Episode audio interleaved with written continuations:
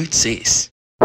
Dude, check it out. Who do we got in the house tonight? Hi. We are rolling right now. This is episode four of How Good's This, and we are joined by the uh, s- uh, sensational, um, vivacious, uh, intelligent. You got to do 10.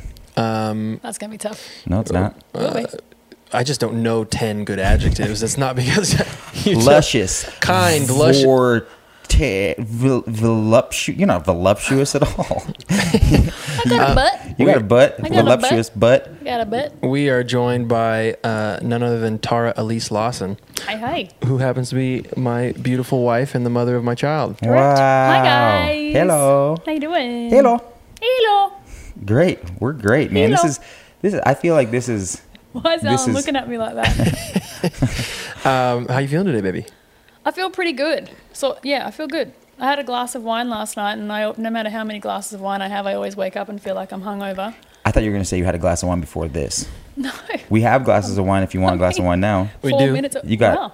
you got You a a baby go- you got a baby gone. No, no, no, no. Let's get let's get through a little bit of this before I start Let's necking, get cruising. necking Chardonnay. Uh, Taz and I uh, did something really remarkable last night, Jules, um, that we have not done since the birth of our child. We went out on a date without our son. Whoa. Yeah, big deal. dudes. Things got things got heavy, bro. Hot and heavy or just heavy? Like you guys got pissed at each other. No, hot and heavy. We might have ma- made. Did a you guys little- make out? We might have little made a little kissy kissy in the gas station on the way home. Boys and girls, We- listen to that. We didn't. Cut. You didn't. No, but it was awesome. I had a great That's time. great, man. I had What'd a you really guys do? wonderful time. What'd you yeah, guys it was do? awesome. We were um, we were on our way to a friend's venue, Lucky You. Um, we wanted to check out their spot, but they were closed. So we went to our favourite restaurant, Mizuna, and we sat outside and we had some wine. Alan had a cocktail. Mm. We ate some food. Nice. It was delicious. and you haven't done that since having Rudy. No, so Rudy's nearly 17 months old. We haven't had a night to ourselves since he was born. We've, we've actually never been on a date, have we, babe, since he was born? Since he was born, no, we've definitely been on a date, but no, not since he he was born have we been. And you haven't had a night off from him, period, No, since he was born. no. I have. I've had Have I slept in voluntarily without being woken up by my son? No. Wow. Well, no, but you ch- you it's interesting having children um, because the the one thing everybody says before you have a kid is you better catch up on sleep now, right? That's like the little jab that they throw your way. Yeah, exactly. and you regardless of the opportunity to sleep you're not going to sleep because you wake up every three hours going is my child alive is he okay um, and specifically if you're a mother Right. I, I, pro- I probably c- could sleep through it you 100% have and do do that. yeah there's been a few times where where rudy's been like wailing and i've just been out cold I Just throw the monitor on you. sleeping you. through it Well, Ah, I don't. I don't know if you guys just don't trust me, but I've been at your house for about a month now, and I'm happy. Yeah, no, to it's a give tru- you- it's a Yeah, trust I thing. It's figured. I definitely a trust thing. yeah 100%. no i would trust you I don't You think I seem- trust myself. I mean, I think I would, but I don't. I Why would. would we have you do it now? That you Well, just I mean, that? I would. I just I've No, never done it. no. So like, I mean, I would be. I would probably be so scared to do anything wrong that I would just be like, You're going to be a creep just lying Like, on the floor in his bedroom while he yeah, sleeps, just just, watching him breathe. yeah. Well, I, yeah. I don't. I wouldn't know really where to start. You'd have to give me like a list of things to do, but I'd follow it, and I think I'd be all right.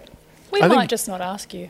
We'll do it because I want you guys to be able to go out and have more of these date nights. It's 17 months and you haven't done one that. In, and I, I, when did you do it before you were pregnant?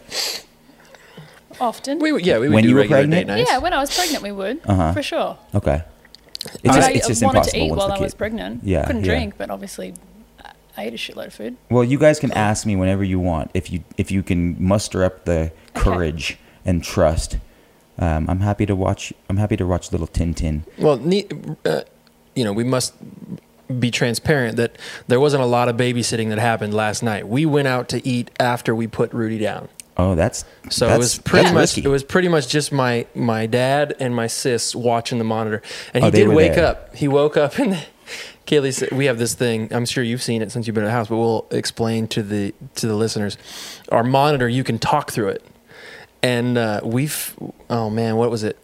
How long has he been sleeping well, baby? Has it been five months? No, Four months. since he was like 15 months old, so maybe okay, a couple months. two, three. The first first fifteen months of his of his adult life, he slept like an asshole.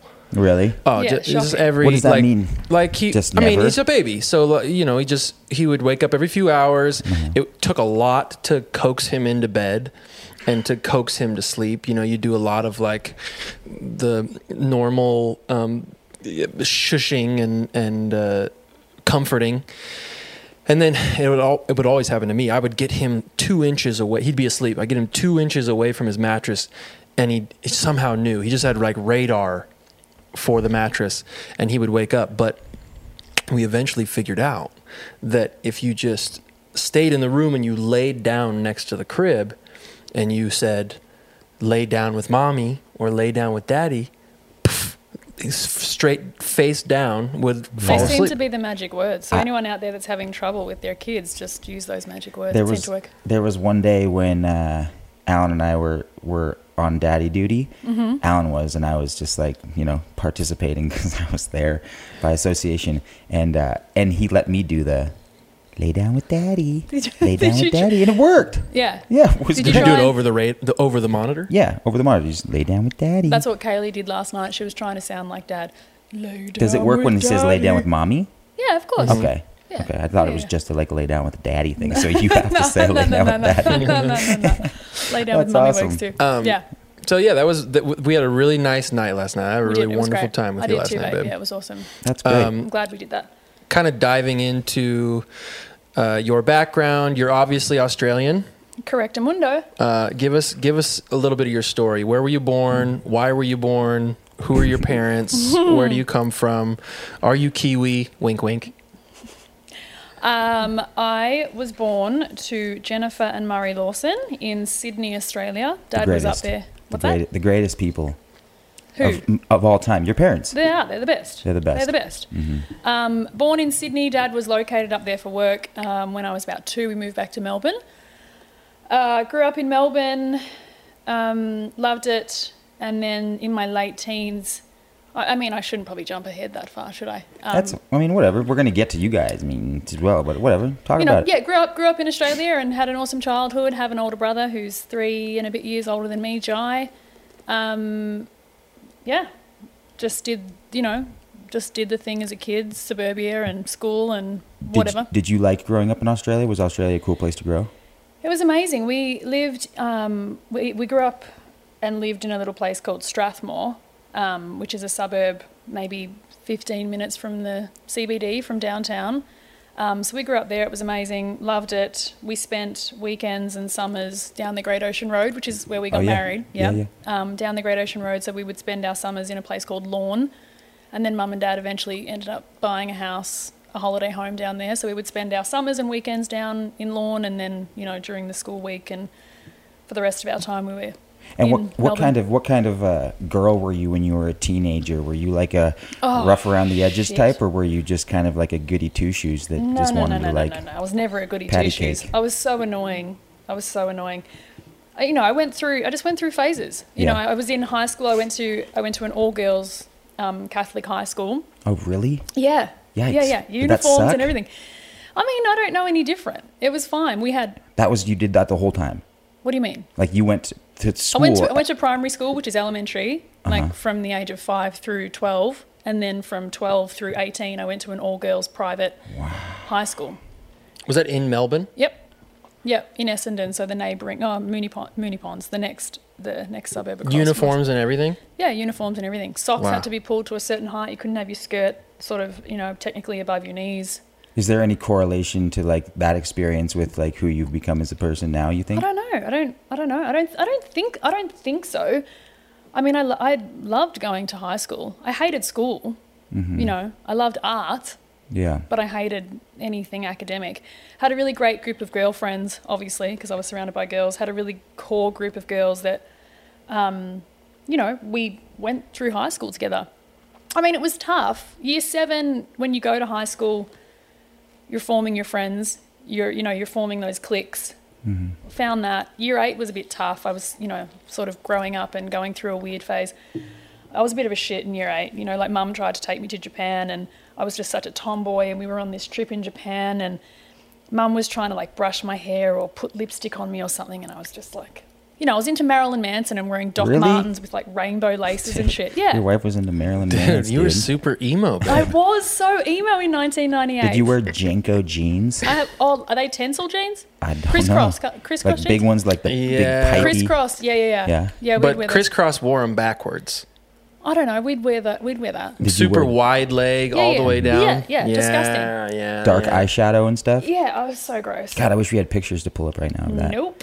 That'd be awesome. We had some Nope. evidence. We had some evidence floating around the old WhatsApp family conversation that I should have saved, but Yeah, you you're, uh, I didn't see any of you in your your emo your emo days. Do you still have any connection with uh, the girls you went to high school with? Yeah, absolutely. I mean, we're all still in touch somewhat. Um, Jenna, who I who went to primary school with me, she started in grade two. So I don't know how old we were. Eight. and you're still We've friend. been best friends, and we probably speak every day still. Really? Yeah. That's the coolest thing about you Australians. That I mean, like, I'm sure there's other people in even America that do this, but you talk to your parents and apparently your friend Jenna Best friends, yeah, every day. correct. Is that like a is that customary for Australians? Like, do you see that amongst most people that you're out there with, or is that just because I, don't do that at all, and I should do it more. Like, we should talk to our parents more, right? Yeah, I wish I did. I, I uh. I'm not good at phone. I'm not good at the I phone. don't, I don't know. I mean, I think the people that we're closely connected to definitely speak often. You know, I can't. I, I don't know. I you know, I think Jenna probably speaks to her family quite often, and I speak to Jake, another best friend of mine, probably every day, and my parents and my brother and sister-in-law and the kids every day. I don't know. But it That took doesn't- it took some uh, rocky years to get to that place where you're calling them every day because you haven't been just calling them every day since you were 14. No, you know, like I was living at home until I was 18 and I was so annoying to my brother, you know, being three and a half years older than me and being just the annoying younger sister. So, you know, our home environment through my teen years, I was probably extremely annoying to everyone. Um, anyway, I went through school, uh, finished high school, didn't do very well at school. I just, not, I just didn't really pay attention. Me neither. I, you know, I did. I wanted to do all the art programs, so I would like spend all of my time in the art studios, and art back then. I don't know if it's any different now. You know, didn't really account for much in terms of your end of year point system. Um, and then uh, I took some time off. There, there's a thing, you know, we've talked we've talked about it, Al, where a lot of Australian kids who finish high school do a thing called a gap year. I don't know if it's typical in the UK as well, but after high school, you take a year off, and most people often go traveling or just try and figure out what it is they want to do before they jump into university or a career or whatever it is they plan to do. So I did that. I took a year off after high school. I don't know what I did. I had a boyfriend at the time, so who knows? I probably did nothing. And then I started traveling when I was about 19 or 20. So moved moved out of home, moved overseas. My brother was already overseas. I think he had had been for quite some time. And then I went overseas, spent some time there for a couple of months, came back, saved up, and then ended up moving over eventually somewhere around the age of 20, I think. Did you just travel or did you like land somewhere right away? I I went straight to London. Uh-huh. That's where my brother was at the time, and he was my brother Jai was sort of ending his well near to ending his time overseas. So I think we all went to Portugal, and I don't know he might have travelled on a little bit from there, but went to London, met him, and some of his crazy friends on the first day I landed. I'll never forget it. Got thrown into these crazy parties, and just like hung out with my brother. You know, like I wish I knew you back when you were a party animal. I don't know. I don't know if anyone. I does. definitely wish. Did you ever know her as a party animal? Never. Never. No, I think when we first started dating, there was a little bit party. Of, it was like the The the, balloon had like a little bit of air mm-hmm. left in, like the party balloon had a little bit more air in it. But I just caught the last little beep, and then and then and my balloon at the because Did you have fun on that? Th- Yeah, there was a lot of fun in that. Yeah. Bupe. I mean, we've always had fun together without question. Taz is enjoys herself always For sure. But as far as like you know, I went through a phase of which maybe not every twenty year old does, but I went through a phase of my life. Make sure you're eating that mic, baby. Um, I went through a phase where you know I was just a trash can for whatever you got, dude. I'm gonna throw it right in. Just fa fa fa fa fa fa fa fa fa fa fa fa. And I think at the time that me and Taz met, she was starting to, to care a little bit more about her temple Yeah. and wasn't just tossing anything in arbitrarily. Whereas I was just ramping up that side of my life, and yeah, so I, but I mean, I went pretty hard. Like I went hard. Uh, You know, like finished school at the age of. you. I mean, I did. Ask, ask like, ask Jenna, ask my I, folks. I but trust. you know, like when I finished school and then traveled, like when I was 20, went to London, it was hardcore, you know, like I just wanted to be involved in everything. I wasn't, you know, they talk about this thing called the, the Heathrow injection. You know, you get to London and you just get fat. Is that what happens? I've never been. Yeah, I mean, because I was just drinking booze and eating whatever I could that was cheap because I was, you know, like the second you step outside your door in London, it's, it feels like you, you spend 20 quid just stepping outside your door. Mm-hmm. So being poor and young and just wanting to party, I partied a lot. I mean, it was, Do you look back on those days really fondly? I always kind of look. We, earlier today, we were looking through some like old rap songs that me and Julian made with our right. buddies in this terrible house we lived in, and it. If you were to take me back and put me in that house with all the knowledge I have right now in my life and my life experience, I would be so miserable. You just wouldn't be there. You just would walk in, walk in and walk out. I'd walk in and walk out, but if you forced me to be there, I would be so upset. Whereas, but if I harken back to those memories, oh, there's so much joy that I, but I feel. in my- hindsight, hindsight does that, doesn't it? You know, like you, you gain all this experience and then you get to a point in your life where you feel somewhat comfortable and then you look back and you're like, oh, I wouldn't have done that because you're a different person. So when I was living, when I was living overseas and in, I was really enjoying that time as it was happening. I look back now and think I made some shitty decisions or I could have done things better, you know, but I don't regret any of it at all. You know, I did treat my body like a, a bin, like a garbage can, like a bin. and and like and, a bin. And, I we'll, did. We'll touch. We'll touch on it more eventually. But you're you're uh, an incredible artist. And, and when did you start kind of like, uh, kind of going in that direction towards? Like you said, you were doing it in, in grade school. You were kind of like I was always really, always really artistic. Mm-hmm. So even as a young kid, I think even when I started to draw at a really young age, whether that was three, four, or five, I was always, I was always pretty good. You know, uh-huh. I wasn't drawing. I, I was, I was doing some pretty good stuff even when I started to draw. I had an extreme interest in it, and I was good at it, so I kept doing it. Kind of like how when Alan sang for the first time, he was great, even though he doesn't yeah, want to exactly, admit it. exactly. that didn't happen. yeah, it did. No, it didn't. What did you sound like when you sang for the first time? I can't tell. Like I can't do it. It was right now. good. No, it I'm wasn't sure it was good. good. Just like Taz said, Taz is admitting that she was good right away. Like I mean, if I Because was she comparing- was. You guys good. are both inherently talented people. No. Okay. So go back. Do you think that uh, the artistic side of your because your your father is very like tactile, mechanical, Mm-hmm. an incredible engineer. Uh, your mom, your mom is. She's I would say she's more the artistic. She's very creative in different ways. They're they're both very artistic and creative. They're just in different ways. And so, um, do you think it's interesting because I think you're a jeweler, you're a silversmith, a trained uh, silversmith and jeweler. And what's interesting about that art form is it's it's funny because I think about your your folks, and your dad is like I said, very mechanical.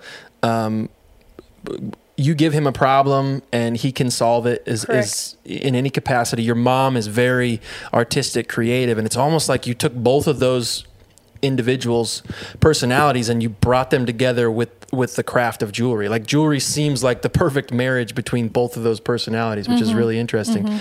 Do you did your love for tools and welding and soldering and did that was that did that start from anything involved with your dad? I would I would think so because as a kid, you know, during primary school and stuff, Julian, to get back to your question, I was drawing all the time and I was mm. always trying to do something creative. And then as a young kid, dad was always tinkering tinkering around in the garden or doing stuff around the house. So he had all of his tools and I would shadow him, you know, and then he'd go to he'd go to whatever Ace Hardware is the equivalent in Australia, and he'd go to the hardware store, and I'd follow him around, and he'd include me in that stuff. And some of my fondest memories with Dad are just following him around whilst he built stuff. And, um, you know, we'd go in the car, and I love all those old school 80s, 90s, you know, singers and artists because they just remind me of those trips I would take with dad. Um, so, yeah, Alan, I think to get back to your point, I think being around dad and sharing those experiences with him, I gained a knowledge and an experience and, and potentially well, a, a love for tools and using my hands Mm. and, and doing that. Um, and then mum nurtured the side of how to harness that or would show me things or, you know, encourage different kinds of creativity, I, I think. Um, your mom is half Japanese. Yes. Uh, your father is about as Irish as a mofo can come. Uh, your dad has f- like f- f- clovers glo- growing out of his eye sockets. He's Yeah. so Irish. yeah. um, we, we should let it be known also that the title of this podcast is a saying of his. Correct. Well, it's it's it's a derivative of of Murray Lawson, um, but how good's this is a very Australian term. yeah, but dad always uses it, you know, like Ah. when he's just stoked about I don't want to believe like, anybody else says it besides him. Oh, everybody says it over there, but no nobody has the same disposition as Murray Lawson. Yeah. Uh, this podcast, and I have it tattooed on my knees Yeah. too. um, uh, when I first met Taz, I was traveling all the time, touring, you know, as much as you possibly could. I think the year before I met Taz, I looked at my cal. Me and me and Laura were looking at my calendar in, I think we're in Dublin, maybe Laura, and I uh, was counting all the days in my calendar that I was home, and at that point, this was at the end of the year, I'd been home for twelve days In 2012, in 2012. Yeah, 2012, you'd been home for 12 days. and then the year we met in 2013. Yes, we did.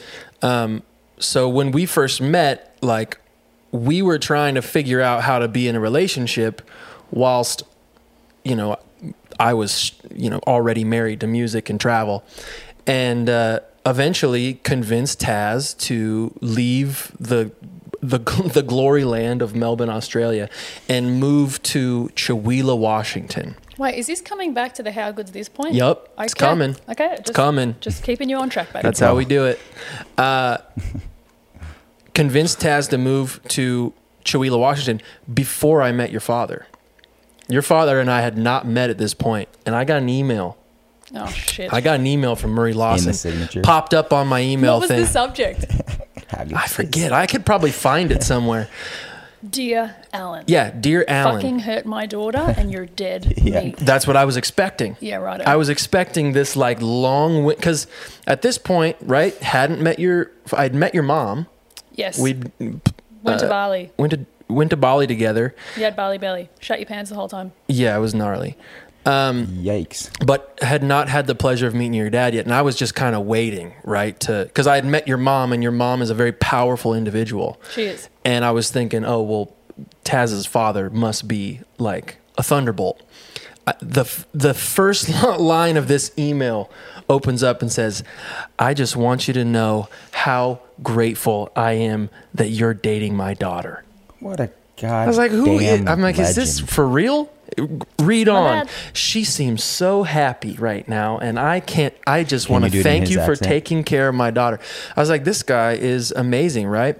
Can you read it as if like Murray's? Can you do it in Dad's voice? Mate, I want you to know that I'm so fucking elated that you're dating my daughter. I think that's pretty good. Not Pretty bad, good. huh? Pretty Pretty good. good. Um, but that's where the saying "How good's this" comes from is from Muzz's sunny side uh, up perspective uh, of the world. And sorry, I was. This is a caveat for what I was actually attempting to try and talk about, which is your uh, your your mother is half Japanese, half Irish. Yep. Your grandmother met your grandfather uh, In during Japan? in Japan during World War II. During the Korean War. Korean War. Mm-hmm. Oh, I had it off. Okay, during the Korean War, this is crazy. My mom was born at the same U.S. naval base that Taz's grandparents met at And lived on. and lived on, But just and a few years later. and they were there. In Washington? Only, Where? Where's your mom born? I didn't hear it. Backtrack. Where have you been for the last in five minutes? Cincinnati. What? No, in Japan. Your mom. My mom was born. Uh, do you remember the Wait, name of the wait. base? I don't. I don't. So there's a naval base in Japan. Okay. My mom was born on. My grandfather and my, I my had no idea. grandmother were uh, naval nurses and a naval doctor.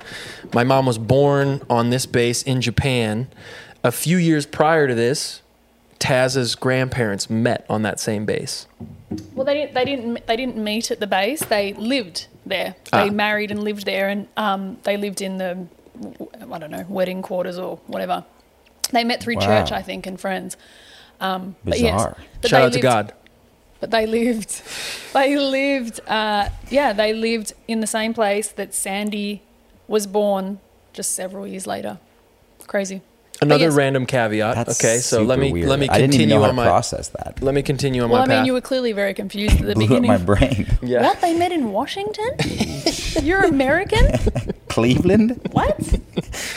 Um, so your mother is half Japanese. Your father is full-blooded Irish English, yeah. and English. Um, Just straight up convict. They came over on the boat. your your style for jewelry Mm-hmm. and even your arti- your drawings, um, the artistic bent of your the artistic slant maybe is a better term of your art rem- always reminds me of of Japanese uh, artistry. Can you expand on that? Is that like was your grandmother? Did you have a connection to Japan like before you started really getting into art, or is that something you developed over time?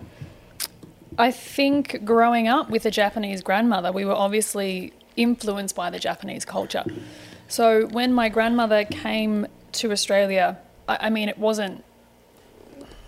I mean, it wasn't cool for an Australian to have married a Japanese woman and live in the suburbs of Footscray, Melbourne. You mm. know, like my grandmother wasn't accepted initially and and and later on not by my father's family. And you know so it was hard, it was hard for her. So i think i think her leaving japan so because she married my grandfather she had forfeited her japanese citizenship.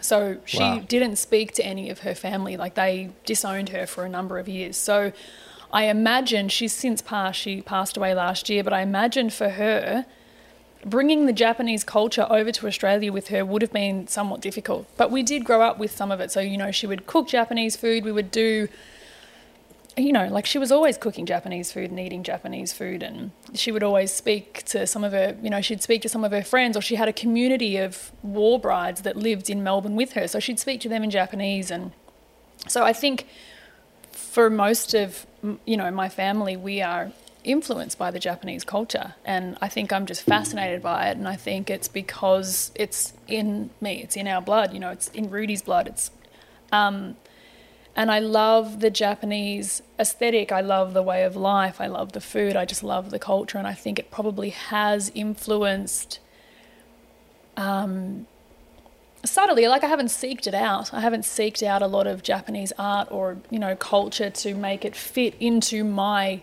art form. I think it's just one of those things that's made its way into it.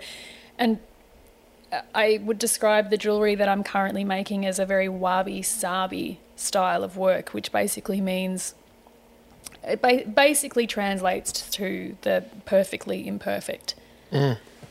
Which is hmm. which is how my work feels right now. I don't have this high polished, highly nuanced, perfect piece of jewelry. I just make what I want and it's a pretty organic, perfectly imperfect piece of jewelry. It's not intended to be precisely, you know, Zales. perfect. Correct. You know, like and I just get I get bored of that. I get I get bored of I get bored of that. And Yeah. no one's perfect, you know, and I just hate trying to make something be this perfect thing. And it's the same with my art, I think. When I when I draw because I love to illustrate and draw, I don't have a lot of time for that as well as doing jewelry, but I think it yeah, Alan, I think it's all influenced through that culture, I would Mm. imagine. I just align to that probably the most. Seems like you choose your uh, your life partners based upon this whole perfectly imperfect scenario too, huh? I guess. Yeah. Um, you don't have a mu- you don't have much time for illustration anymore, and No. that's because you gave uh, our family a wonderful, wonderful son. Yep. 17 months ago. Yep. How? Because I feel like your, uh, I feel like your artwork and your jewelry has expanded um, and grown and blossomed since Rudy was born. And even though you have s- s- way less time to do it and way less focus, we both have less ability to focus on our craft. Um, I sense that you have uh, done so much better, and are and are Thanks. I maybe think more I- focused on it. I think obviously having a child changes you and your priorities change. And I think the way that you view the world, the way that you view yourself, your relationships, everything changes. Um, and I think it would be naive for anyone to think otherwise. You know, um, I am just, I think I've always been a pretty comfortable and confident person with who I am. I'm not someone who's, I mean, sure, during like some formative years, I might have been a little bit uncomfortable with who I was or where I was going or tried to appease other people based off what I think I should have been. Um, but I think having a child's just really given me the confidence to just become who I am and just embrace that. And I just, just like, just give zero fucks basically. Uh, and I think that's shine through, shone through, shone through in in my work. I I was always trying to make things that I thought people might like, even though it made me uncomfortable. And now it's just I'm really focusing on what I want to do. And if people like it, that's awesome. If they don't like it, then do you need me to speak closer to the mic? Um, if if people don't like it, then that's fine. At least I know that I'm being authentic to who I am and I'm enjoying the process because Mm. I'm a process person. I will have an idea and make it or try and execute it just based on enjoying that process, not because I'm requ- requiring an end result or I have that in mind. So a lot of what I do is just process driven. So the pieces that I do now, I get in the studio two days a week. Um, you look after Rudy, obviously, those two days that I'm in the studio, and I just make whatever I feel like. So some days I wake up and, you know, might have had a glass of wine the night before, and I might be a little bit hungover from that, and I just make whatever I feel like that day. Yeah, Or- that's awesome. Something might have inspired me from the previous week, and so the stuff that I make ends up uh, looking sometimes completely different, but it always has that. I feel it always has that wabi sabi, perfectly imperfect Yeah.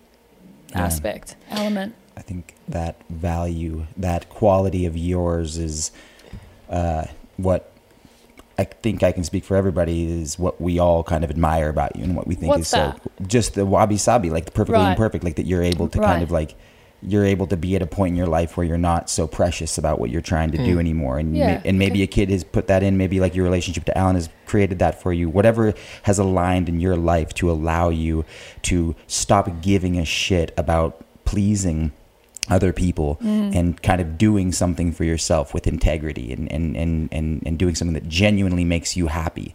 Um, it's something that I'm trying to do in my life constantly, but am not always great at it. Um, I'm, I'm sure it's something that most people are trying to do in their lives. And whether they're good at it or not, it's inspiring and admirable to be in the same house as you, to watch you do Oh, that on dude, your two days and to like. That's- see you create this stuff and like also just be like a smiling mother at the same time and to just like have a good attitude about everything and also just to make dope shit like i Very see your stuff and it's like dude this is like and that's why it's good it's good because you have that attitude Yeah, about it Thanks, dude. um, yeah, but I say all that as a compliment to you, but I also want to rewind a little bit and Mm-hmm. get you guys uh, kind of to uh, walk us through what, what what happened, how this how this all came to be. You two, when you guys were, because you were on tour and you were just out in Australia, kind of being a fizzling out your last piece of your balloon. Yeah, like And, uh, exactly as Alan as Alan would say. I was, you know, coming to the end of my fun life when I met you, wasn't I? Well, there's there's three years between us, right? Uh, three or is it two? Two and a half. two, Two and and three quarters. Yeah, there's two and a half years between us. We met when Taz was Me being older. 28 Uh, or 29. I must have been about 29. So, I mean, I was, I was at the end of my 20s when we met, babe, I was you know? I was 26 or 27, so I was just like, you were at like, you were still in puberty. You didn't Oh, hit dude, I peak was in- maturity until you were like 31. yeah, I'm well, I still haven't hit maturity or puberty yet, but uh, I was in fifth gear when I met Taz. Jeez. And uh, what was I thinking? seriously, um, yeah, what I think were you thinking? I don't fuck know, Julian. Well, let's unpack it. Well, who, What was going on? You saw him on stage. That's No. first time. No. No, No, no, no. not You at give him the story, baby. Not, do you want me to give the story? So uh, we, uh, it was early, early-ish 2013. Alan, let me preface this. I lived in Sydney for a period of time, and during that time, um, I met a friend, Maddie Wu, who was in the music industry. Um, anyway, that aside for a sec. I was living in Melbourne. I had moved back from overseas. I was back at jewellery school actually. So I was um, finishing my uh, engineering in jewellery course. And I got a call or a text from Maddie to say, "Hey, I'm I'm hanging out with this band that are here for the Blues Fest. Uh, we've got a couple of side shows. We're going to be in Melbourne this week. Could you potentially take us out, you know, for dinner and help, you know, entertain this band because he wasn't from Melbourne?" I was like, "Yeah, I could do that, I guess." Why did they call you to do that? What was like just the- because I, I guess Matt, I guess I guess Maddie just I was someone that he knew in Melbourne, and you were just a socialite. You were just like a social. yeah, I knew I you know I, I love Melbourne, and I've got a lot of friends in the hospitality industry, and I think he maybe just thought, well, if we get together with you, you might be able to take us to some good restaurants or hook us up or like just help me with this with the band. So I called my um, I called one of my really good friends, Jane, and just sort of said, "What are you doing on Wednesday? Can you drop your plans?" Uh, and she was like, "Yep." So we met Maddie and Alan, and I believe uh, Trevor was there. Uh, another um, person was there too that's no longer with you, but we met. shall remain unnamed. Um, yeah, and so I met. I remember we met on the corner of uh, on on Swanston Street uh, down in Melbourne. I think it was a Wednesday night, and we were going to a friend of mine's. Uh, she worked at this restaurant. Okay, and hold on. Boom. First impression of Alan. He had a lot of necklaces on. Puka shells. Too many. There was like- God, He had that'll be so- on my gravestone. He had like so many necklaces. He had so Why many were you wearing necklaces so on, many and there was necklaces? like he had this one like it was as, as big as the head of this microphone is. And if you're not watching this and you're only hearing it, I don't know. It was huge, and it, it's like it was like a dissected fossilized pine cone. yeah, dude, his third eye blind cone. Oh, it was. I was like, oh, this And so- American needs some fashion sense. I just remember necklaces, to be honest. Mm, Wow, that's so funny. Um, and I think you had you had some pretty skinny jeans on, and you had some really clunky boots with like a big tongue on them. so needless to that. say, there was no like an instant love attraction no, that you were feeling. No. Oh, come on. No, that's not fair. Well, there, I mean, I, I I didn't go into I didn't go into this situation Sure, expecting right, that. I hadn't, you know, when I'd spoken to Maddie and asked who he was um who he was with, I had hadn't heard of Alan. Uh-huh. Uh, Neither had any of Australia. That's not true. You were there to tour. So we went uh, to. There's this building there called Cookie, and inside there, there's a there's a Thai restaurant. Did you guys go there? Uh-huh, Yeah, it's amazing. so you ate at the Thai place? yeah. Uh, you ate a I don't cookie? know. We went to Cookie. yeah, yeah. Oh so good. God, you guys remember that dinner? So good. God, that was good. So one of my best friends, Louise, was working there, and um, she hooked us up. You know, we just had a really awesome meal, and it, you know, we just sat around chatting. And after that, we went to a whiskey bar. There was a really cool whiskey bar around the corner. There's like 400 whiskeys in this joint.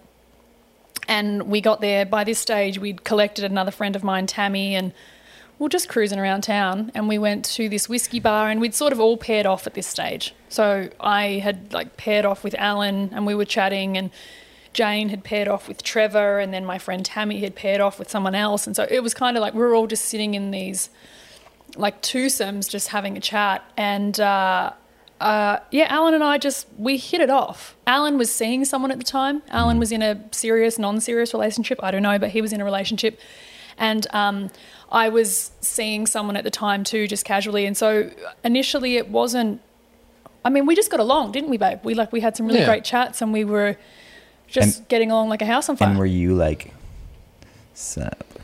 Oh, for sure. Even though you had a girlfriend? Yeah, I mean, like I'm, I'm, uh, at least in this specific instance of that relationship that I was in, I was monogamous, Uh-huh. um, and was abiding by the the rules and the laws of monogamy, and so. Yes, she was stunner, stunner, babe time, but it was very much uh, platonic at that point.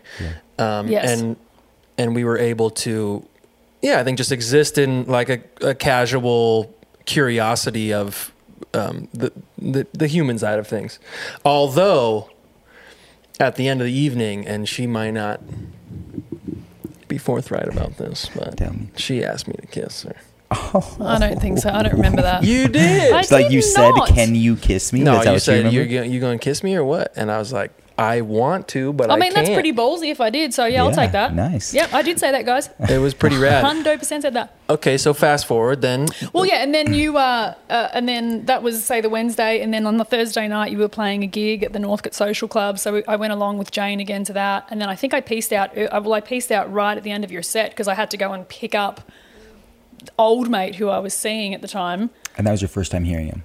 Yeah, So first did that seeing make you him feel a different type of way about him? You like, you oh, know, "Oh, I don't, I don't, I don't know. I really enjoyed the show. I can't tell you how I felt then. I, I think I was just, I think I was just shitty that I had to go and pick up Alex mm-hmm. and I couldn't just like hang out. But anyway, like the show had just ended and I'd made eyes with Maddie and sort of said like I'm piecing out, and he was like, okay, well I'm sure Alan would want to say goodbye to you. Gave Alan a hug and then just bailed. Mm. And then you guys were off to Tokyo the next day, I think.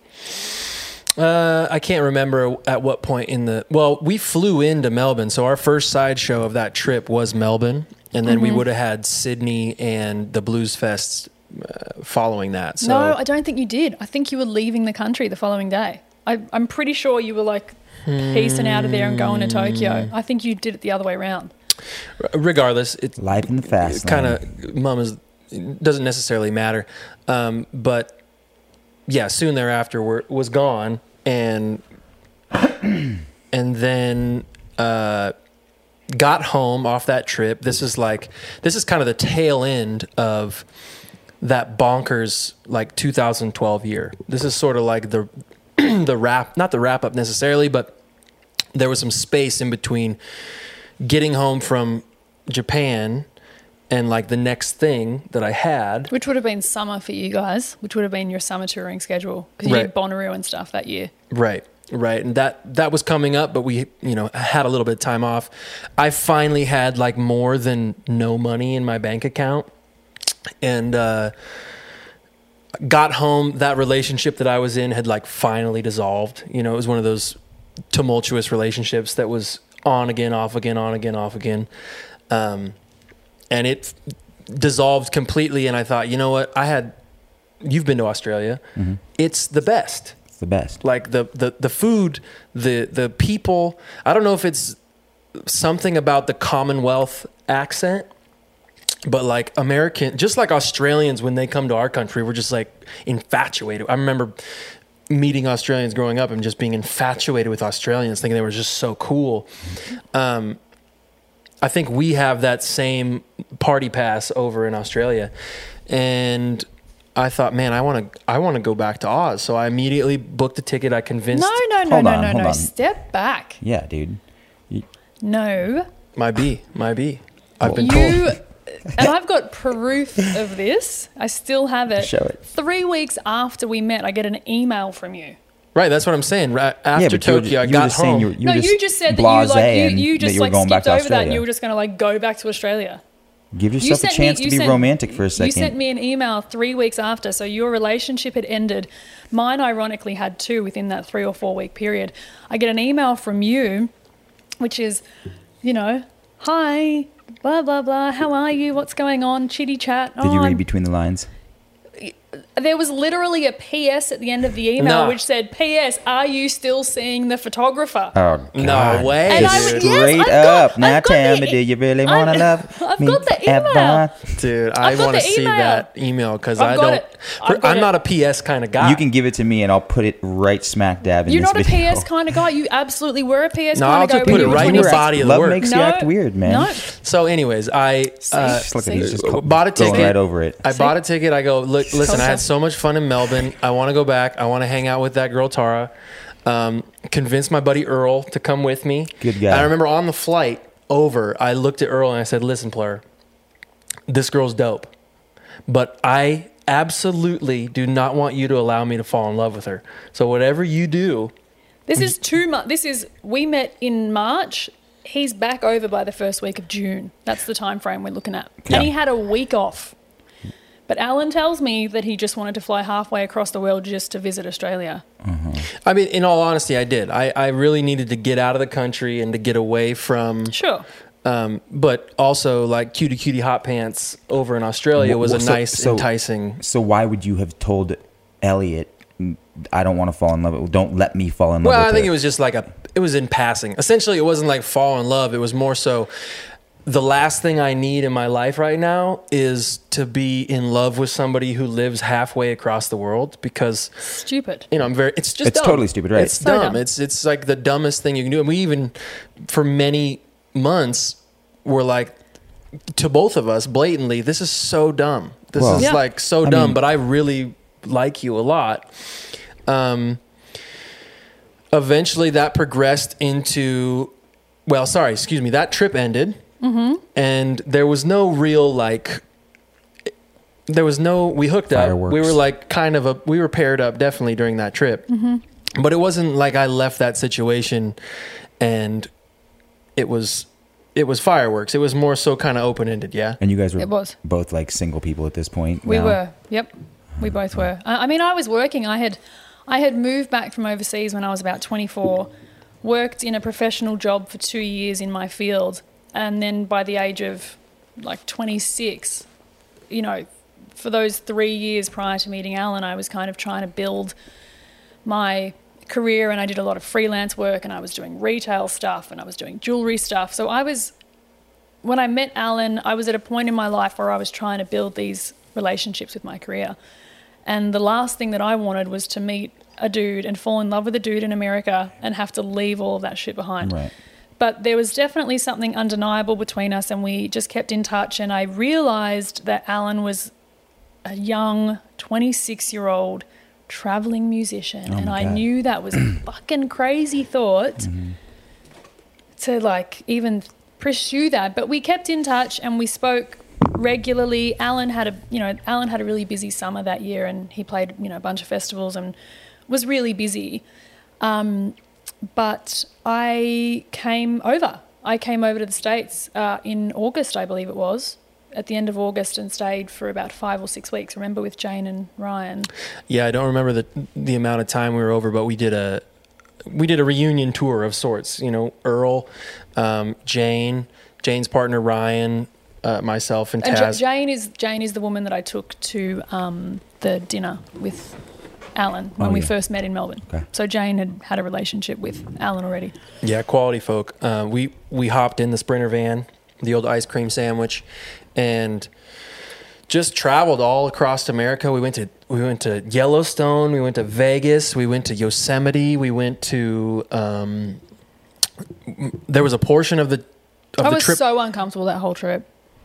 Yeah, she wouldn't. traveling around in the sprinter van and I hate the heat and it was just like standing in the mouth of a hairdryer in that thing. Right. Like August traveling across the country in the sprinter van. And how far into this relationship were you guys? This is like the This very is August. beginning. This is August. Like I mean we'd been Yeah, talking okay. there was no exclusivity to our relationship. Right. But you know, but And and so like I I've expressed to you as well as on this podcast to uh, me, to you Mm-hmm. uh, uh, like my insecurities in relationships and i Mm-hmm. imagine and although i've known alan my whole life as, as far as being an adult and i know he's an incredible dude i would still feel so uh, scared to be getting to be jumping in to a relationship with somebody that was like a like like a touring musician that was just going out on the road all the time and being like that like were, were, were had you done this before with somebody else or was this new no, for you I mean or it certainly just like wasn't an ideal situation. but for you me. were diving in head first and you were like well, whoa I mean, I'd been in some loving relation, monogamous loving relationships in the past. I think I'd had maybe three prior to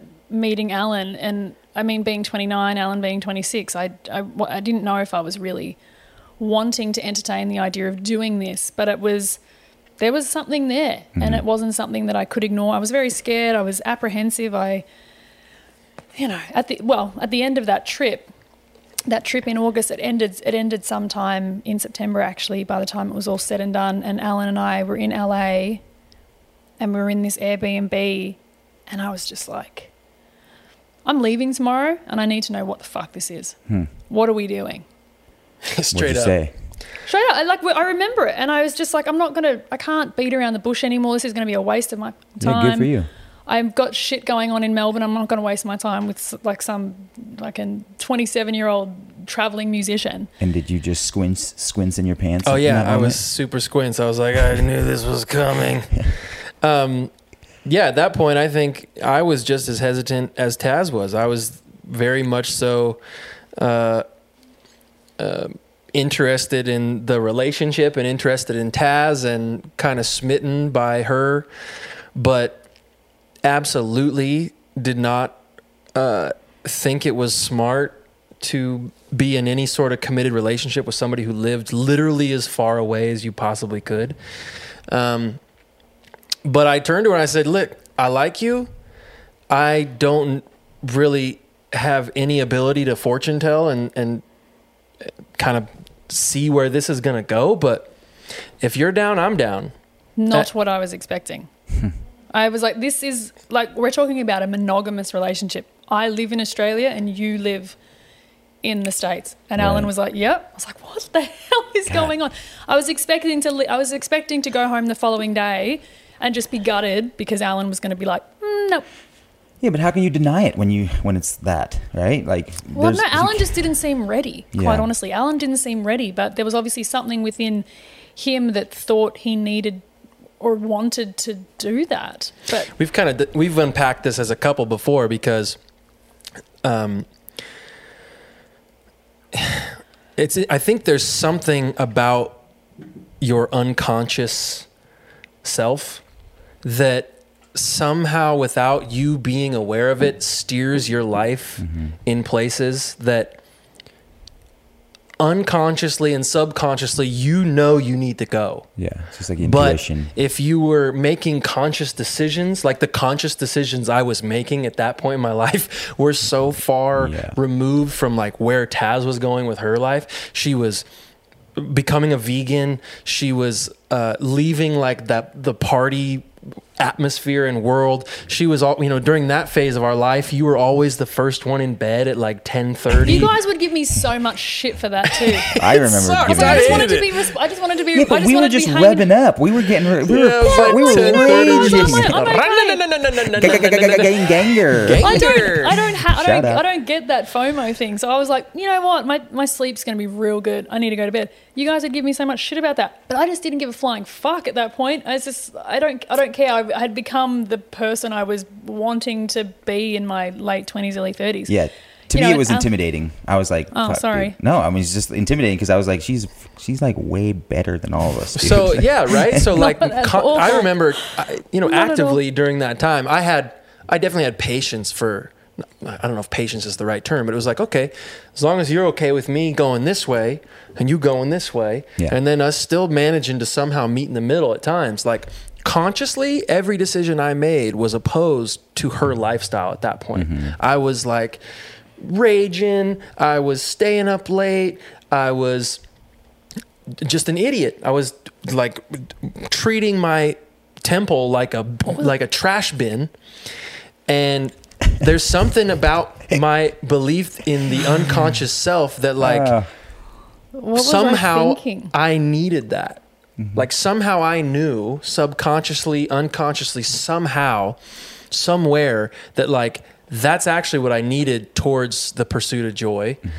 And the other th- route that I was taking was like a blast. Don't get me wrong. Like I had some good laughs. Right. But I knew that there wasn't any like lifelong fulfillment in that pathway only. Yeah. Right. I mean, listen, we all deviate, right? Like every once in a while, we have a few, we have a few too many starburst on Halloween, but like for the most part, I didn't. When we met, I remember when we met. Oh, it was so funny.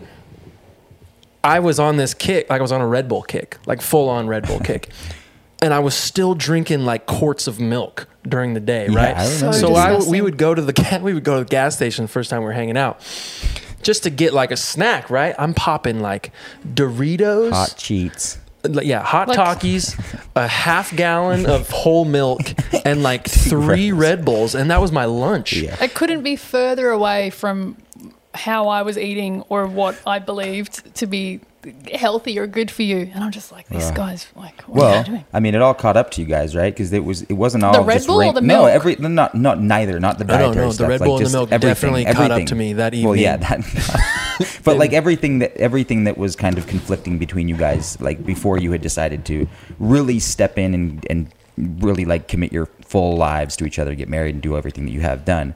You went through some pretty pretty like you were like I don't think this is going to be the thing. Well, the thing, you know, I don't know how much time we've got, but uh, I, when we made that decision at the end of September to do this, I went back to Australia and worked my ass off. I think I had three jobs at the time just to save enough money to try and get back the following year. Um, I think I came back in February of that next year, maybe, or we might have met in Bali actually. I think we Um, met in Bali in November. Oh yeah, actually we did. We met in Bali and then I came back in Feb.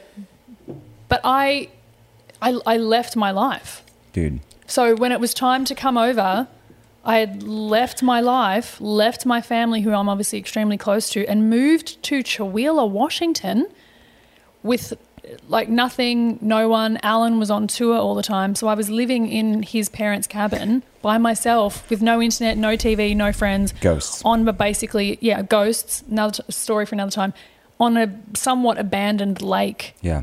going from the busiest city one of the busiest So cities in crazy. And, australia and, and I don't think the people that are listening understand the gravity of the decision that you had to make because I didn't either as a friend of yours at that time until I went to Australia Yeah, right. and realized what you left behind in all of your friends, in your family, in the environment that is there for you. To have removed yourself from that situation and to pl- plop down in Chewelah, Washington. Well, it's not even technically not even Chewelah, Chewelah, Washington. It's, Waits it's Waits Lake. Lake Valley, valley Washington. washington, So Mhm. w Chewelah is a. You, obviously, you've been to Chewelah, Jules, but to give everybody a context of what Chewelah, Chewelah is a one stoplight town in uh, eastern Washington State, uh, just north of Spokane, about 45 minutes. I was raised there. Great little town, cool community. Still to this day, like some of my favorite people in the world have come out of Chewelah. We lived a half an hour from there on this lake that was the closest to anything was this like 10 minute drive to what is called Valley. They had a bar and they had a, a post office Mhm, in a general store and a general store. And so she, yeah, when Taz, and I want to get your perspective on how it actually felt when you when you got there because like during the process of us of this portion of our relationship, I definitely feel like Taz was the motivator of it. Like Taz sacrificed everything. Everything. Taz was was like really the one. If if you hadn't asked me like, "Hey, what is this?" It would have been a, it would have been a while before I was like, "Hey, I think we should like be together." Yeah. because I was just so on this path of the whole world revolves around me. Like I had just find like people had just started giving any shits about my art and that was a new world. I for the first time in my life had money in my bank account. And so the the real uh, kerosene that was thrown on the fire of this relationship, I think, came from you, babe. yeah, may, maybe yeah. And I, it's not to say that look at me i left all this stuff behind. I think it was i was ready to do that and i believed in the relationship and i didn't want to see it fail because of everything i'd left behind. And i didn't want to not give it a red hot go. Um, and I was put in some pretty uncomfortable situations. But it's not. I, I've been in uncomfortable situations before. I've like said earlier, I've travelled the world and done some pretty on, stupid man. shit. Come on, going Yeah, to but I mean- Waits Lake and Yeah, but I mean, it's, it was just it was the situation, Yeah. and I was I was in a new relationship. Didn't want to put a foot or a hair out of place, or seem like I was ungrateful, or that I was you know high maintenance. Because if I had have done that, then Alan might have gone. You know what? I just don't think it's going to work out. Yeah. and it would have been a waste of my fucking time. yeah, So I didn't want to complain. I didn't want to put a foot out. I mean, I wasn't a pushover by any means, but I just was trying to be patient and understanding of the situation. And so I, it, it just, again, hindsight, it's crazy to look back and think what that was and mm-hmm. how that ended up. But, you know, we went through some pretty rocky times. It wasn't easy. I feel like, you know, I was going through puberty with Alan. You know, he eventually upgraded from Red Bull. Um, you know, and I drink Runa now, baby. yeah. Shout out if you want to sponsor the Drinks. podcast. You know what I'm saying? blah blah blah blah blah blah. Runa. You know, but he, yeah, Alan, it, I just it was it was growing pains, and we sort of grew through all of that uh, together. And um, once we hit our stride, which probably wasn't for a couple of years into our relationship, it was probably you know around the three year mark, maybe that we really, huh? Oh yeah, no. It w- I would say it was like 2018 May, maybe, yeah, or 2017. There was a that's what I mean. 2017 ish, 2018. I mean, you asked me to marry you in 2017, so we were definitely yeah. We Yeah, were good for before about in a, a good year prior place. to that. We were good in a good place then. Yeah. Um, yeah. Look, Jules, it was it was tough, dude. It was Yeah, tough, and it's for sure. still it's still tough to be away from my family. I think that's the shittiest thing about. I mean, that's the shittiest thing about this situation Mhm. is that I just can't be with them. But Yeah, you know, I just keep sort of keep reminding myself that no one can ever be in two places at once, and so Right. I need to just accept and really love where we are at now as a family, and I do, and I love it, and Yeah. it just just it's just taken time. yeah. Well, it's certainly a testament to your love for him. And that, and I didn't, I didn't, I didn't know again like how uh, much you had sacrificed until I went to Australia and saw it for, with my own eyes. Um, and then it was, I had already loved you at that point, but I was like, whoa, bro. Was there any sort of uh, up to this point you had traveled a lot? Um, I don't know how often. I, I think when you came to America for Mm-hmm. that cross country trip, that was probably the first time you'd been to America as, a, as an adult, right? Let me. I had zero desire to come to America. I had traveled the world, and I had zero desire to come to America. Really? Ever. But you and there was no there was no go to sort of like curiosity about Nope. America. Wow. Nope. I was so I, I've got my EU passport with my grandfather being Irish, so I was overseas for four years, living in Greece, living in Turkey, lived in London, you know, travelled through Ireland, like did Southeast Asia, did all the things, um, and just didn't really feel like uh, I I didn't want to be in another Western country that was. I, I just didn't. I don't know. I didn't want to live or didn't have the desire to just go to another Western country and just be absorbed by that, you know, culture. I, nothing about America actually uh, interest me. interests me. Interested me, really. Wow. So no, I had I hadn't been I I had been here when I was a kid. Went to Disneyland with the folks and my brother, uh, but had no. To answer your question, had no desire to be here as an adult. Dang. I was hoping that some of the It was blame- you, man. It was you. You did it. You were you were the thing to come forward. It wasn't America. I'm sure I was the catalyst, but I, I mean, I always kind of had in my mind like, ah, like America's pretty tight. Maybe there's a little bit of like, oh, I wonder what America would be like. Well, yeah, now that I'm here and I have a better grasp of how big America is and we've got great friends here and what it's all about and, and I'm slowly navigating that since, you know, living here for the last five years. I have grown a love for it, but what I'm saying is initially there was never any desire to, to come here prior to meeting you. Not at that stage in my life, maybe wow. later. But when you made the decision to come and live in the states, Mm-hmm. was there any of that, or was it strictly just to to give our relationship a hot fire go? to give our relationship a hot fire. Yeah, wow. And it's been a shit show. Like, you know how hard it's been for us. Yeah, like the hasn't- well, I journey, mean, it- the journey that we've had to take just in terms of visas and work visas and now green cards Mm-hmm. and it's just I don't wish honestly don't wish that process uh, on anyone. But it's built a lot of character in, in the relationship, and it's strengthened you guys in an incredible way, in, in my opinion, at least. Yeah, I I think, would I hope think so. I, I, I look up to you both in your relationship and think it's super strong. And I live with you guys right now, and so I see the the the intricacies, the subtleties, the little nuances of your guys' relationship, and it's amazing. It's really cool because, like, yes, it's a shit show, but it's also like you guys have the capability to understand that that's w- what it is and you're fine with that and you can and you can bring it back to center and be like the best you're each other's best friends and rock at the end of that 10 minute whatever it is that's bugging you. Mm-hmm. I don't have that. I'm not there yet in my life and i'm relying on you guys to help me get there with myself. Don't rely, don't rely well, on look, us. like I'm not sitting here and being like, "You guys have the perfect relationship, and I'm so proud of you guys, and this is so great." Like Wabi it's sabi, crazy. baby. It's Wabi wabi It's wabi sabi. sabi. sabi, and that's so yeah. it's so cool. And like, I know why you came for Alan. I get it. I'm I'm his best friend. I've been like I've been n- next to him my whole life, Mm. admiring him, kind of like you know following him and being like such a champion for him. Um, I get it. I get why you would have done that, but like f- I didn't know. I didn't know what you were leaving behind, and it was amazing for me to be like, dude, holy shit, Alan! Like, yeah, dude, you Yeah. got.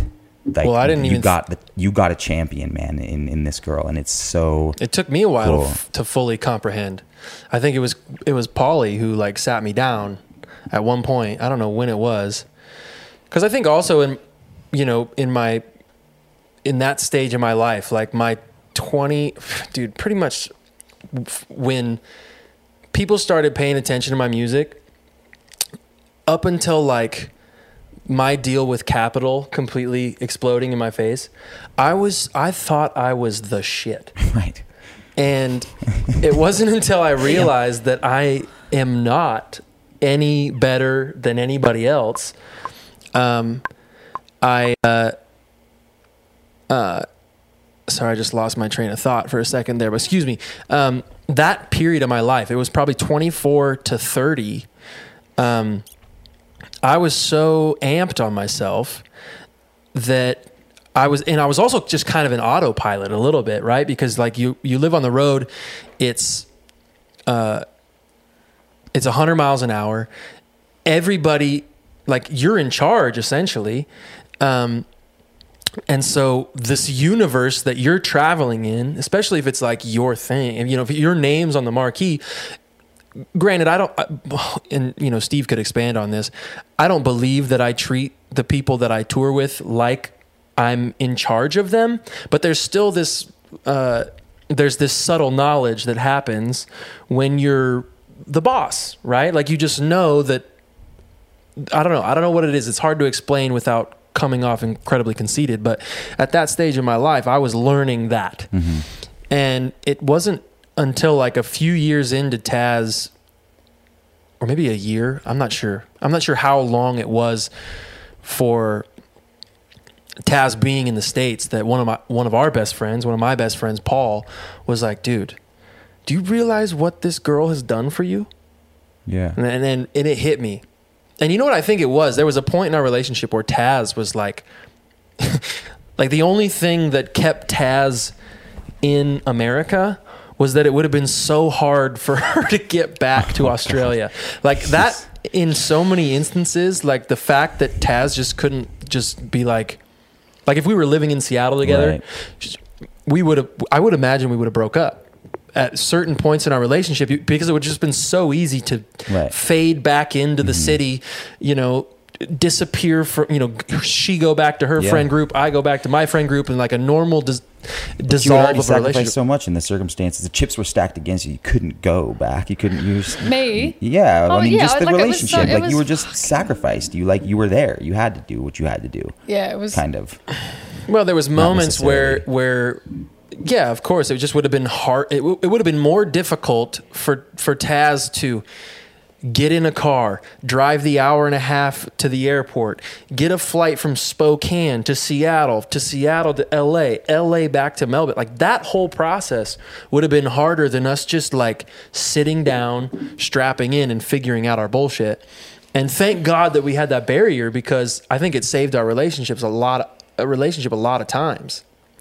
Yeah, I mean, it was pretty rocky for a certain amount of time there, and Alan's right. If it was easy, if it was easy for me to just run back to my family or my old way of life, then we probably would have been donezo. Mm-hmm. But the fact that me leaving the relationship or jump or going back home, that was final. Like as soon as I got to the airport and jumped on a plane, I wasn't coming back and going through that shit again. Like Yeah. so we had to be very particular about the decisions we made and if we were 100% certain. There was definitely a time where I felt like I was one foot in and one foot out and I had to really ask myself, you know, if I make the decision to end this, like what could I be giving up? I'm not going to have another chance at it. So we, I don't, I, yeah, it definitely strengthened our relationship and it made us, it, it was some hard truths we had to face. Um, and we obviously made it through all that. Yeah, we definitely Yeah, found our way through it. You did. You brought a baby into the world. You got married. We did. You guys bought a house. We did. You moved to Spokane. Sure did. You invited your best friend JP Grimshins into your house to live with you during the pandemic. Let me tell you, the hardest thing, yeah, this whole pandemic, and I mean, that's one of the shittiest things is that I can't see my family. It, Yeah. it rarely goes six months with, it really goes six months that I don't see my family. And we're currently entering the eighth or ninth month that I haven't seen them. So hopefully we can go back to Australia soon and see them. But Yeah, our dream would, our rough. dream would be to, to split time hmm to to kind of have a an amount of the year that we could spend in Melbourne um, in uh, uh, kind of the, the close circumference to Taz's folks and her brother because we love it over there. But at this Yeah. point, it's obviously with the pandemic, it's not even possible. possible. But um, you know, I haven't landed on that uh, ability yet to you know make enough money, or I guess I mean at, at this point it is a money barrier um, to kind of split that time. But Yeah. uh, eventually, eventually, it'll we're hoping that that would that would take place. It'd Be Yeah. s- sick for little Rudy to have a a livelihood and a lifestyle and an understanding of both places that his parents came from. Mhm. Um, He will. He'll get that chance, I think. Yeah, totally. Well, it's also, uh, you know, you again, you talk to your family every day, so Mhm. it's and that's amazing. Um, so yes, you're missing out on the like physical uh, aspect of them being in your presence, but you're still catching up and knowing that they're well and every and everybody's fine over there, which is amazing. And I hope and assume that we'll get back to a place where where that's possible for you guys. But but you have your husband Mhm. every day now Mhm. because he's not touring. hmm And has that been cool? Has that been cool? What's that been like? yeah, dude, this is a can of Um, worms. Shit. Look, our our relationship was our relationship was built on Alan never being around, quite honestly. And I'm a very independent person, so I'm okay with my I'm okay with being on my own. I'm okay with doing my things to get me by. I, you know, never needed a man to, you know, um, feel like I was achieving things or to earn money or whatnot. And so it worked when we first met. It sort of was a perfect. It was a perfect symbiosis for me where I would get to spend time with someone that I was falling in love with and now love, and then he would go, and then it'd give me enough time to miss him, and then he'd come back, and then it would be exciting. So this to and fro was actually really working for our relationship, and it was it was that way up until March of this year. And then when Alan came home, he was just home. Mm. like he didn't go anywhere, you know, like couldn't he couldn't leave. I went to the I was just going just going crazy because I was obviously in a rhythm with Rudy. I'd spent every single waking moment with Rudy up until that point. He was a year Yeah. old. And then introducing even though he's my husband and Rudy's Rudy's dad, introducing someone back into what felt like our space. You know, like that's not how I do it. Or no, I do this first. Or that's what Rudy likes. It was just an adjustment. And it took quite a while to get used to having Alan home because we've never had him home longer than a month, Yeah. three weeks at a time. So it sucked for it sucked for a bit. Yeah, yeah. But like the um, first couple, first For both two of you, or though, three probably, months. right? but Like, it was we- yeah, adjustments for but- both of you guys, let for sure. But let me say that whenever Alan came off a tour, there was always that weird like week or two period where we were trying to find our rhythm again. Mm-hmm. And then after that we're like, okay, sweet. Okay, we're we're we're getting it. And it was like that obviously just amplified because we were in a lockdown and we couldn't socialize and we couldn't do anything. Um, but it got better and now it's amazing because I'm so grateful. Alan would never have had this time with Rudy. He would never have been able to um, develop the relationship that he now has with Rudy, which is incredible. You know, Alan might have only just been coming home now, and what Rudy's like 17 months. So I also I, I also feel a much deeper connection with you though.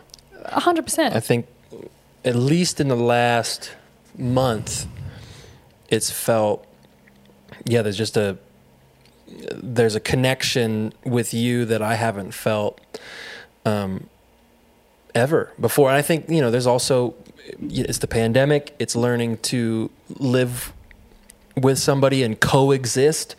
It, you know, coming back to like how I normally exist on the road. Right, I'm in a RV with like 12 people, and uh, quote unquote. I mean, we all know that Bear's in charge, but like quote unquote, I'm in charge. Right, I'm not really in charge, but like if I wanted to like whatever I wanted to do, I could Yeah. At least push for it.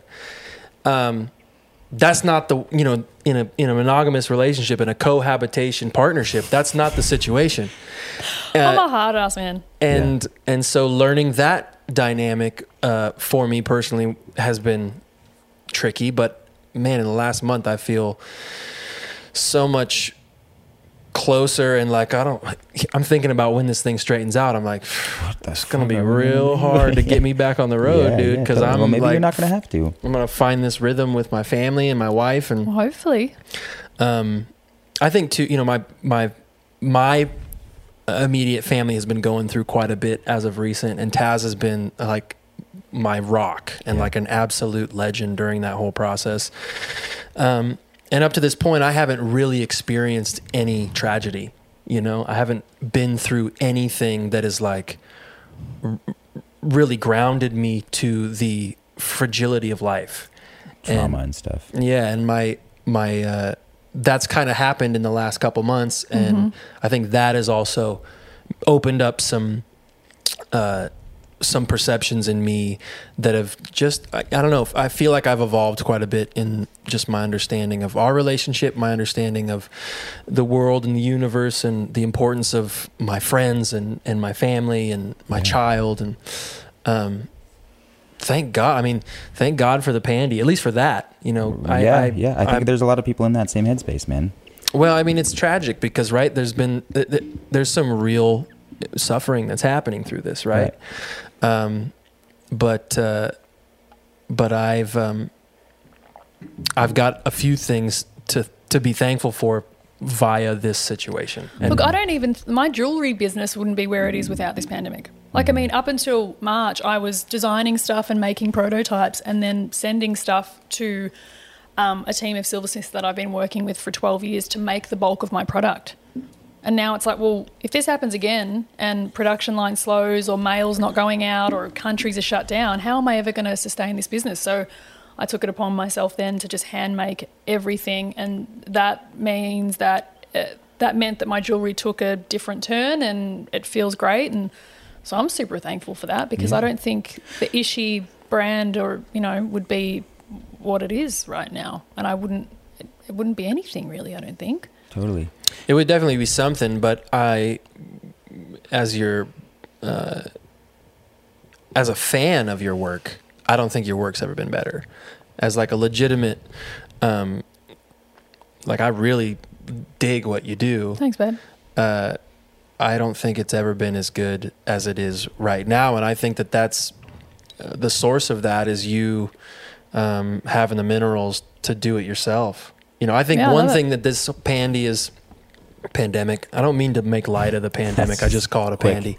I just Uh, think of Panda Express every time you say that. Pandy. Orange Yeah. chicks. the the thing with this pandemic that that I've um, that's been a real wake up call for me is a t- is self sufficiency and how um, much I relied on so many different uh, mechanisms in order for me to like feed my son Yeah. and uh, I think I've reworked that, and I've seen Taz, I've seen you really kind of step back and and think about that, and really put time into taking your own product photos and uh, uh, finding the um, the gold manufacturers and building everything in our basement. I just don't. I, yeah, I don't. I, I love working in a team. I just don't like relying on other people, and I don't like being dictated or governed by someone else's time frame. You know, so I get really impatient if something is not ready when I need it to be because I've got the momentum, but something else is slowing me down, and I Yeah. hate that feeling. And I think that's what's made me feel pretty stifled and stuck up until this point. Now that I literally have full control over start to finish, like end product, um, I feel a lot more um, encouraged and confident in the product, the business, and what I'm actually able to do. Yeah.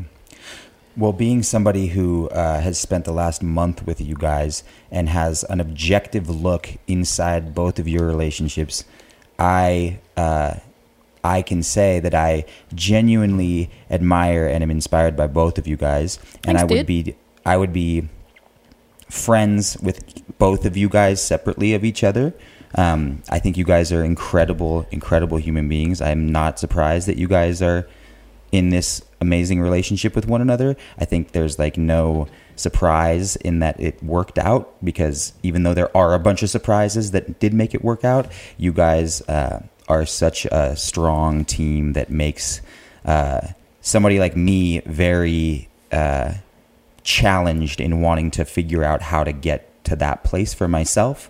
Um, and I just I, I I want the people that listen to this to just like know that noth- nothing here is easy. Like uh, people that follow Alan that like love him so much, it's like, oh my god, he's so great, everything's perfect. It's not. Everybody that follows your work, everything's great. It's like everybody struggles, everybody goes through shit, and you guys do as well. But you come out on the opposite end with uh, grace and um, smiles on your faces, and again, being somebody who's been living with you guys for the last month, I I'm just so overjoyed to be able to have this experience with you guys and to kind of be here in this period, Yeah. to be pivoting and to be doing something really special with you two and Rudy, um, and to kind of just be like seeing it with my own eyes because it's really really special and uh, I'll I'll I'll take it to heart for the rest of my life. It's going to be a really I think cool period moving forward from here for Yeah, for, thanks, for all of us. And- We've um, I appreciate you saying that, and we've loved having you around, and we don't want you ever to leave. So,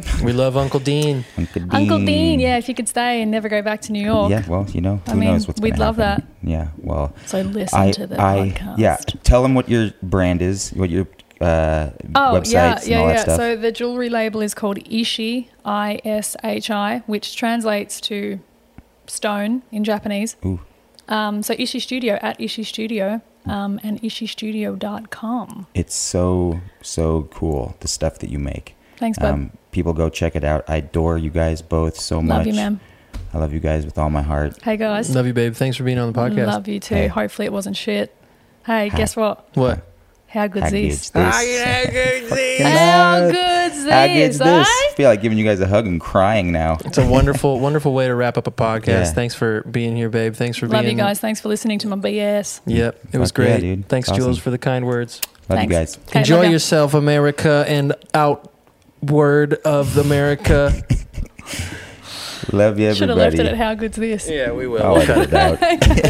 Oh, boo boo, did you just make it to the end of the video? Yes, you did. Do you want to see more videos just like this one? Huh? Do you? Well, then head over to patreon.com slash live at the lodge where you can support the How Good's This podcast as well as the entire Live at the Lodge family. Yep, yeah, you're going to get exclusive merch, personalized shout out videos. Me and Jules, we're going to show up at your house and baptize your nephew, huh? Check it out, patreon.com slash live at the lodge.